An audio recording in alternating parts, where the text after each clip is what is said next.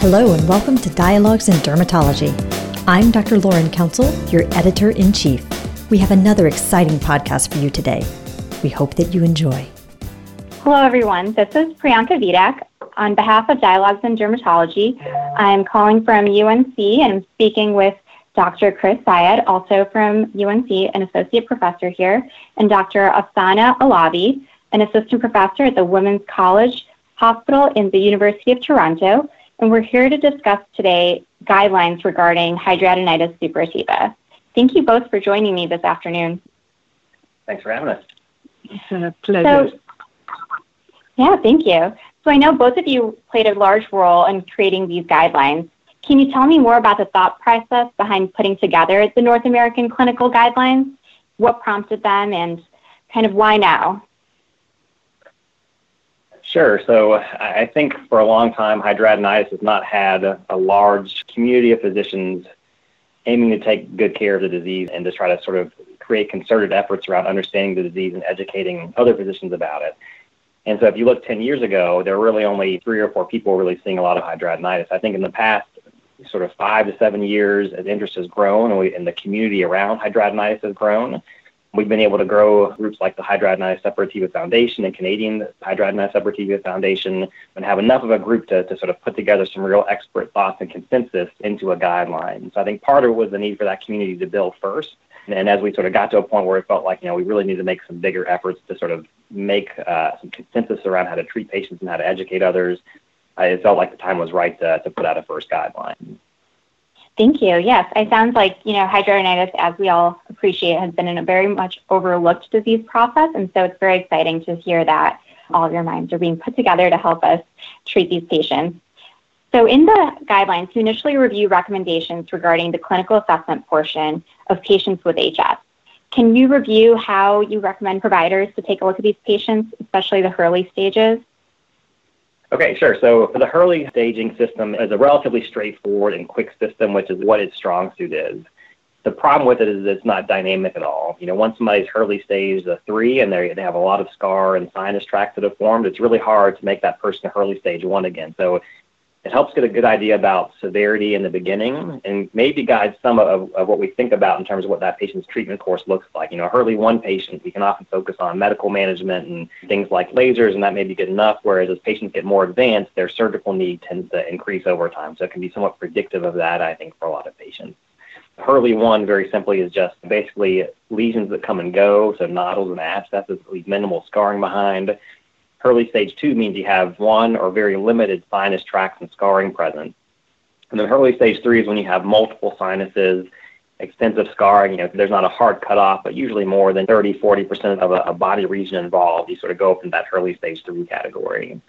And so that's relatively quick and easy to do. There are lots of other staging systems or sort of scoring systems that have been proposed over time, like Sartorius scoring, or things like a HiSCR response where you rely on AN count, uh, just counting up numbers of lesions present. It's just very subjective. Somebody has a diffuse involvement of a place like an underarm where there's multiple draining sinuses. It's really hard to say are there three really big sinuses that, that have you know multiple directions or is this one large sinus in the end and if it's just a big plaque that's inflamed how do you describe how many nodules are present within that large plaque because one large plaque that's several centimeters in diameter that's all inflamed is clearly much worse than two or three smaller nodules.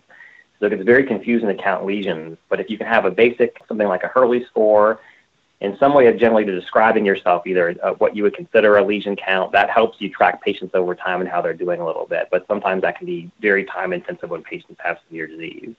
I don't know, Afsaneh, if you have you know, preferred way um, that you uh, think No, absolutely. I agree. It, this is a very interesting topic, and uh, lots of efforts are now towards what is the best tool that, uh, with more accuracy, we can measure the outcome for treatment in patients uh, with HS. And I think, as uh, Dr. Sayed mentioned, as much as Hurley staging is the most popular method, but it's not the most accurate one.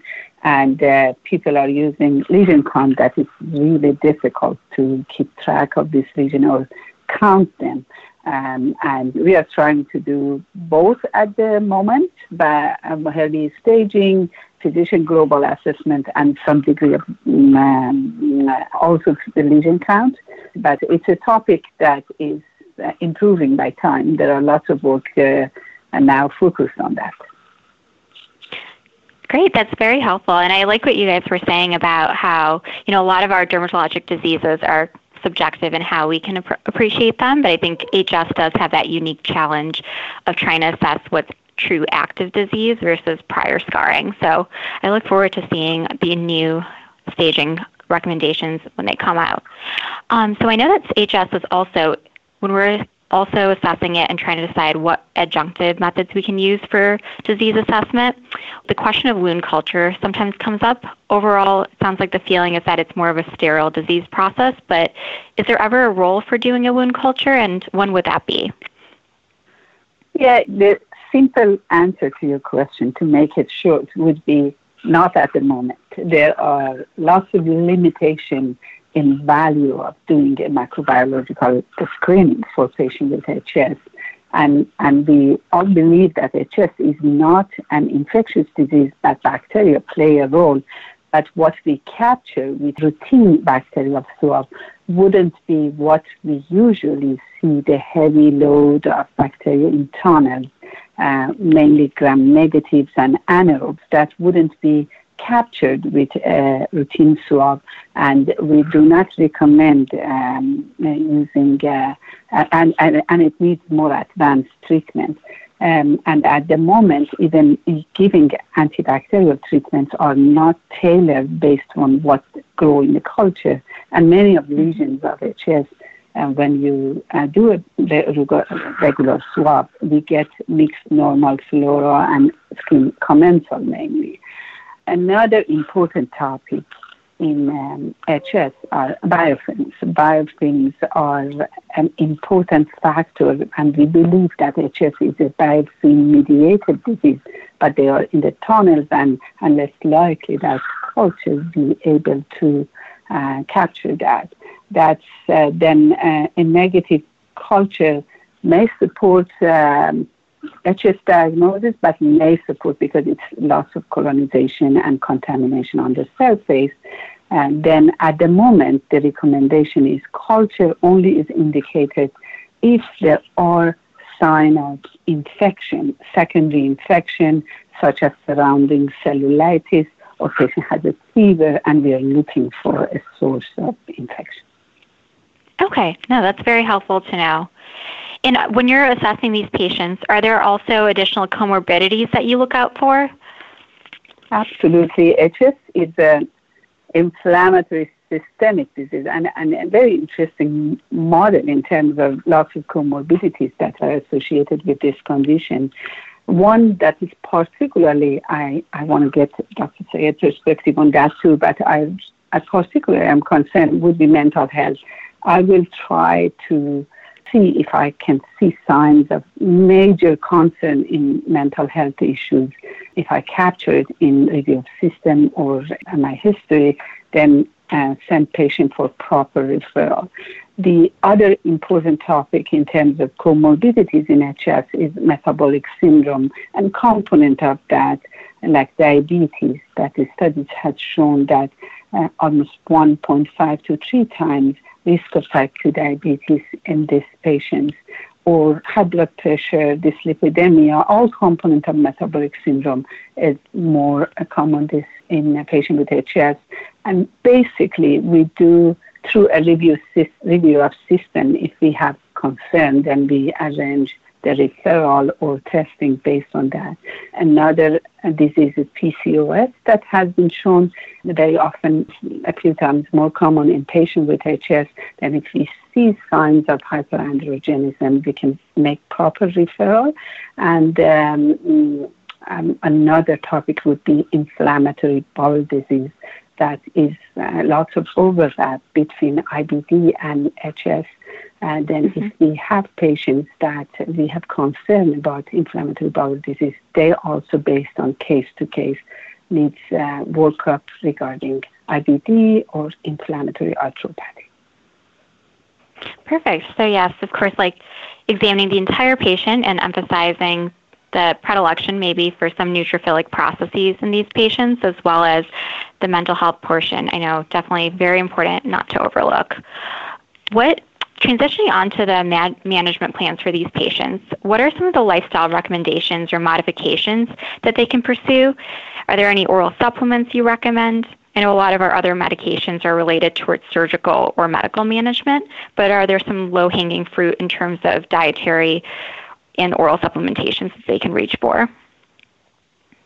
Yeah, probably this is a hot topic in social media and um, internet about HS. What patients are really uh, looking for that what complement in the diet makes the disease uh, better or worse, but really what we and also what is in the guidelines for that and what we are talking about is based on anecdotal data and not robust uh, evidence-based study um, because there are not lots of evidence-based um, literature on these topics and also is a topic that uh, review of that is a lot of confounding factor and it's a hard topic to study. But in general, uh, we know strong link to smoking. 70 to 75 percent of patients with HSR a smoker, and 10 to 15 percent past a smoker. And some studies have been uh, showed, or some reports that patients who started smoking, that it is improved. And there are lots of theory behind it that what makes smoking um, as a factor to trigger inflammation or follicular occlusion in these patients.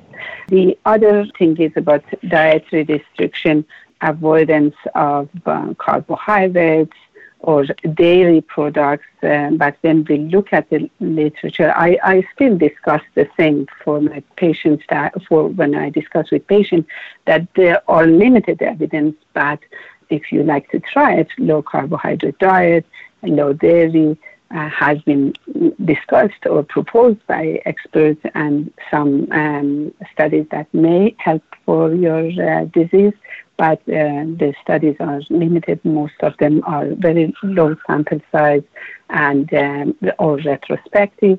Some of the supplement also like zinc or vitamin D, and there are in the guideline has been discussed. But overall, for zinc, the recommendation was for early stage one and two patients as a modulator of innate immunity, but it's based on two studies. One is retrospective and uh, 90 milligram zinc gluconate daily and topical triclosan 2% for three months have been with, uh, associated with some degree of improvement and one prospective study of just 22 patients. Then very limited evidence I don't know if Dr. Sayed, do you suggest for diet or any supplement to your patients? Yeah, I mean, this is probably like one of the questions that patients end up asking the most. You know, it's the kind of thing that sometimes comes up working on things that maybe help reduce or maintain a healthy weight because there's some evidence that increasing weight is linked to worse disease over time. There's no study that's shown that weight loss is clearly linked to improvement for every patient, but I think that is often the case for some at least. I think we have to be careful not to put more stigma or blame on patients that, you know, this is a disease because you're a smoker and because you're overweight that you got, because there are lots of patients who are very thin and who have never touched a cigarette that get that disease. So those are good things to carefully counsel on you. The dietary thing is really, really tricky. Like Dr. Alavi was mentioning, you know, there are, are no really great quality studies, and, and patients will come, you know, read all the time online about things like the autoimmune protocol diets or paleo diets or keto diets or avoiding gluten and dairy and, and nightshade vegetables. So there's a very long list of things that patients try and that some anecdotally will come in and say they feel like they find helpful, but they often need more than just that to get you know, the improvement they really need. I don't discourage patients from doing those things. I'm careful not to sort of overpromise about them or to sort of make patients feel bad if they can't stick to some impossible diet that I know that I could never do either. But I think it's the kind of thing that if patients feel like it fits in their lifestyle, it is probably okay to do. But we really, in the guidelines, can't make strong recommendations when there's just a complete lack of evidence around it. So zinc was one of the few things with a couple small studies that I occasionally bring up to patients that they're looking to not, if they want to avoid antibiotics or other treatments, and, it feels like a reasonable thing to add in sometimes. But this is one of those areas that I think if patients could set the research agenda, they would want studies in particular about diet. Um, it's just very difficult to fund those kind of studies and carry out those kind of studies. Perfect. That's really helpful. So it sounds like zinc and then the stopping smoking has the most evidence behind it, but otherwise, or at least encouraging them to do that, but otherwise, it's kind of an area that we need more information on before we can comment further. moving on to the surgical interventions, I've definitely seen you do a lot of them at UNC, Dr. Sayed. What surgical interventions do you recommend, and how does the simple incision and drainage compare to some of the more extensive marsupialization procedures? There are some studies that are sort of reports that say, you know, incision and drainage has a 100% recurrence rate and really isn't worth doing, but there are absolutely times where incision and drainage is useful, and that's in acute setting if a patient has a large abscess that's very painful doing something to open an abscess that takes the pressure off, you know, definitely provides some pain relief in the short term. You know, if that's a chronically inflamed lesion, there's a fair chance that with enough time it may flare back up again, so recurrences can happen. But in a, in a tough situation where a patient needs rapid relief, it can be a very, very useful thing to do. That is, again, more of a temporizing measure. I don't expect a chronic lesion to resolve with that. When we do things like marsupialization, which is a little different than that and sort of more akin to something like a deroofing or unroofing procedure, that is where you know, where those areas have tunneled and kind of chronically drained. And really the patient history has to drive this and what things look like. There are sinus tracts, tunnels, fistulas, however you want to describe those areas where there's sort of multiple drainage points or a recurrently draining lesion where the patient can, you know, tell you this is the spot that flares over and over again right here. It's not where they get one bump that goes away and a couple weeks later another one comes up somewhere else. It is the same spot over and over again. And if it's flared five times already in the last year, it is probably going to flare six. And so that's where that decision to do a surgical procedure is helpful at helping sort of end the life of at least that particular lesion. And it's nice to have things medically controlled in the background before you start to pursue that. If patients are developing new lesions all the time, recurrences are very likely to happen. But if things are relatively controlled or things are relatively stable in the background and there are some recurrent stubborn areas that are, are continually or sort of recurrently causing a problem, that's where moving on to deroofing and unroofing procedures can be very helpful, and that can be done. You know, unroofing it, the idea there is that you you know use a probe or other instrument to feel you know where things stop and start under the surface of the skin once the area is numb, and you remove the skin that overlies where that tunnel is, and so it leaves a partial thickness wound behind, and you've sort of traced out um, the base of that tunnel as you go along you know, an excision would just take full thickness of the skin and try to predict and go around where the, the active area is. And then you can leave that open to the subacute fat or you can suture it afterwards. And some patients just prefer a stitched wound. So that can help make the decision to do things that way if that's a strong patient preference or if they're very extensive lesions or where patients want maybe a chance at perhaps a more long-term definitive solution with a little bit less chance of recurrence, a wide excision can be done. And that's where you go sort of beyond all hair bearing skin in the axilla, or you sort of regionally try to remove all skin. You know, that has much more morbidity than doing the smaller focused procedures. So a lot of patients would rather start with the smaller procedures and, and can get very good results that way. But there are times where, you know, the wide procedures are necessary given the extent of disease or just based on the patient preference. So I think a lot of it has to do with talking with the patient and figuring out what their goals are and what kind of surgery they feel like they can tolerate. Um, but it's really kind of those more extensive procedures are reserved more for chronically draining lesions as opposed to a one-time lesion. You know, most things, if it's a brand new lesion, I think doing a big procedure is really not necessary when things can kind of heal just as well on their own. Great. And then after you do these procedures or at baseline, do you ever reach for like pain medications? Oftentimes it sounds like they are experiencing a lot of pain both at baseline and then post surgically. Sure. I mean, so post-surgical, at least I'll comment on. I mean, uh, you know, I definitely, I think, prescribe, you know, since I see so many HS patients all the time, more pain medicine than the large majority of my colleagues, because HS is a painful disease, and if you ask patients about the thing that affects their quality of life most with HS, pain is always kind of the top-ranked thing, and so to not address that, I think, is a problem. We obviously have to be mindful, just knowing with the opiate crisis right now, that we have to be cautious of how we do things. But I think the majority of patients with HS you know, having a short-term use of a pain medicine after surgery or sort of when they have acute flare-ups because this isn't something where you can just put somebody on gabapentin every day because they can, sometimes you can if they have chronic pain, but for a lot of patients, they're great three weeks out of every month. And then, you know, they have a few days where they're really bad because something flared up. And so acute pain management is important. So I often do provide if patients want more than just ibuprofen or Tylenol, a small amount of tramadol, or something that contains a little bit of hydrocodone for those first couple of days if we do an extensive procedure. And most patients, I feel like, find relief there. But we really have no evidence to back up, you know, what's the right amount. And so it's really relying more on the guidelines that are written to generally describe how to manage acute and chronic pain, which are usually written by the pain specialist. And we kind of extrapolate that out to use in something like hidradenitis because there really is very little evidence at all that describes what things are effective for pain management in HS, and that's opiate or non-opiate types of medicines. I think the day-to-day pain management is much trickier, and I think Dr. Alavi, you know, maybe can take that one uh, yeah, I think uh, pain is a a very important aspect of this disease. HS in general, compared to other dermatological conditions, what is unique about HS that is how it affects quality of life. And then when it comes to impairment of the quality of life, probably the most uh, significant independent contributor is pain. I remember one of the patients with HS, a lady was telling that always dream that I go to bed with no pain. And many of patients, their indicator of a good treatment or bad treatment is that pain doesn't disturb their life. And as um, Dr. Sayed mentioned, it's a very important aspect, but at the same time, on the other side, in dermatology, it's not in our comfort zone to give pain medication. Then many of these patients are undertreated. They are young population. We have fear of opioid crisis. Then these patients are undertreated. We need to come up with a pain management guideline for these patients because um, these are patients that really need pain medication.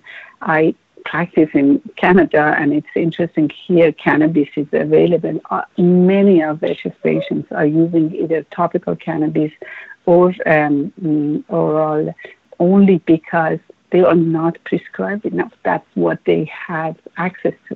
Uh, and I think this is an important thing. Yeah, definitely. And it sounds like a lot of guidance that will be helpful for all of us as we try to delve into this area that I'm sure a lot of dermatologists hesitate a little bit in terms of how much to prescribe, when to prescribe. So I think more information hopefully will be helpful in the future. And then finally, do you find, I know Dr. Sayed, you mentioned briefly the role of laser procedures when you were talking about the early, early stage HS patients. What laser procedures are you referring to and how effective do you think they are? Sure. So, you know, Nd:YAG laser um, was one of the few things that had a Category B recommendation in the guidelines because there was a randomized controlled trial that was split body that showed benefit in the treated side versus the placebo side. Um, it's a little hard to do sham laser treatments, but it still ends up being good quality evidence. And there's many, you know, case reports and series and, and some prospective studies that have evaluated predominantly Nd:YAG laser, but also some of IPL and diode laser. And I think in the end, the reason laser probably works, so that the main reason is that HS is a chronic inflammatory disease that affects hair follicles. And I think it makes intuitive sense that if there are fewer hair follicles around where that inflammation can kind of start, the less inflammation you ought to see develop over time for patients. So it's not a one-time thing, you know, and it's you know going to be very similar to how cosmetic laser hair removal procedures are performed. But I think for patients who end up doing three or four sessions, kind of like they did in those studies, you tend to see most of those patients improve. Now, if a patient has an armpit that's just full of scar and deep tunneled sinuses, you know, removing the hair follicles that are left there, I don't think make a huge difference most of the time in that area. But if that patient ends up getting surgery and has some hair bearing skin left, then that you may have some benefit in terms of reducing recurrence afterwards. So I think patients, you know, especially a young patient who's got disease that's kind of just starting up and kind of progressing, those are the patients where maybe they get the most benefit and, and you sort of really change the course of their disease if you get them in their teen years or early 20s as opposed to waiting for things to get out of control. But I think even in the patients who are more advanced, there can be a role in the right context, unless they're just going to require wide excision everywhere and you're going to end up having just to cut away the skin you've treated with a laser eventually. So yeah, I much prefer to get to a patient earlier, and I think it has the most potential to be disease modifying, although there really are not longitudinal studies that, that tell us that for sure. CO2 lasers are very different. That's basically a cutting tool. Um, there is some good evidence that CO2 laser-based excision can be very helpful at improving disease. Whether that's better than traditional surgery would be, you know, a big question that is unanswered. If there's really um, some benefit of cutting with a laser versus cutting with a sharp instrument, but that is something that we really, you know, can't answer all that well right now. Perfect. That's very helpful to know, though. And finally, any other points that you would like to reiterate or to summarize for our listeners? I think I've learned a lot, especially with kind of balancing the surgical aspects of it, the assessment of the patient in general, and then also the role of laser procedures in potentially modifying the disease course. What I like to add is the importance of psychological aspect and psychological comorbidity, the screening for these patients, and also looking at what this patient going through and the stigma that they are dealing with and we try by raising awareness and understanding the aspects of this patient, the, what they are going through, and just um, alleviate some of the pain and suffering that uh, this patient have until a cure comes. Yeah, I mean, I, I, I totally agree with Dr. Alavi. You know, that's one of the hardest aspects I think for us as dermatologists to always take the time to fully address and it's hard sometimes for patients to go see another specialist sometimes. You know, I know I have trouble, like I would have trouble either going to a couple doctor's appointments every month or two. And so I think for young, busy patients that often that have HS, which is what that population often looks like, it can be a challenge. But especially if you can find a partner for that, somebody who is sort of used to dealing with patients that have chronic inflammatory diseases or deal with chronic pains, those I think are some of the best collaborators because a lot of psychiatrists or sort of people who generally perform counseling may not have much idea about any of these things. But if you're able to, you know, find if there's somebody with an interest that's around where you are that, that sort of helps patients with similar types of conditions and educate them a little bit on HS to start with, I think that can go a long way to finding somebody to help partner with for some of these patients who really struggle the most. And then the other thing that we've already mentioned is just the importance of, of kind of combining, you know, medication and surgery in the right context. You know, I think for a lot of patients that see a surgeon uh, only over time. You know, they have 20 surgeries over the course of five years because every time something pops up, they get it cut out, and there's never anything done in the background to actually slow down or control the background inflammation. And so those patients really struggle just with either surgery recovery all the time or, or sort of constant flare-ups, and they feel like they're going in circles.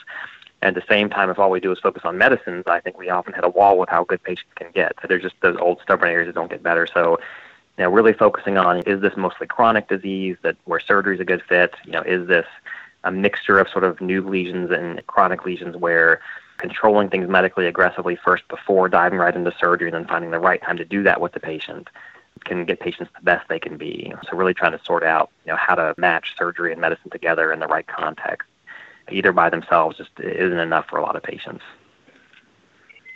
Wonderful. Yeah. Thank you both so much. I think that a lot of our conversation is focused mostly on the surgical part, the laser part, and we covered the first portion of the North American clinical guidelines. And so in the future, I hope to discuss further with both of you on the medical management as well and what we can do as dermatologists on that half aspect of the disease process. So thank you both on behalf of all the individuals and dialogues in dermatology and our listeners. I really appreciate all the advice and all the information you've shared with us today. Yes, thank you for the opportunity. Yeah, thanks so much for helping to highlight uh, HS.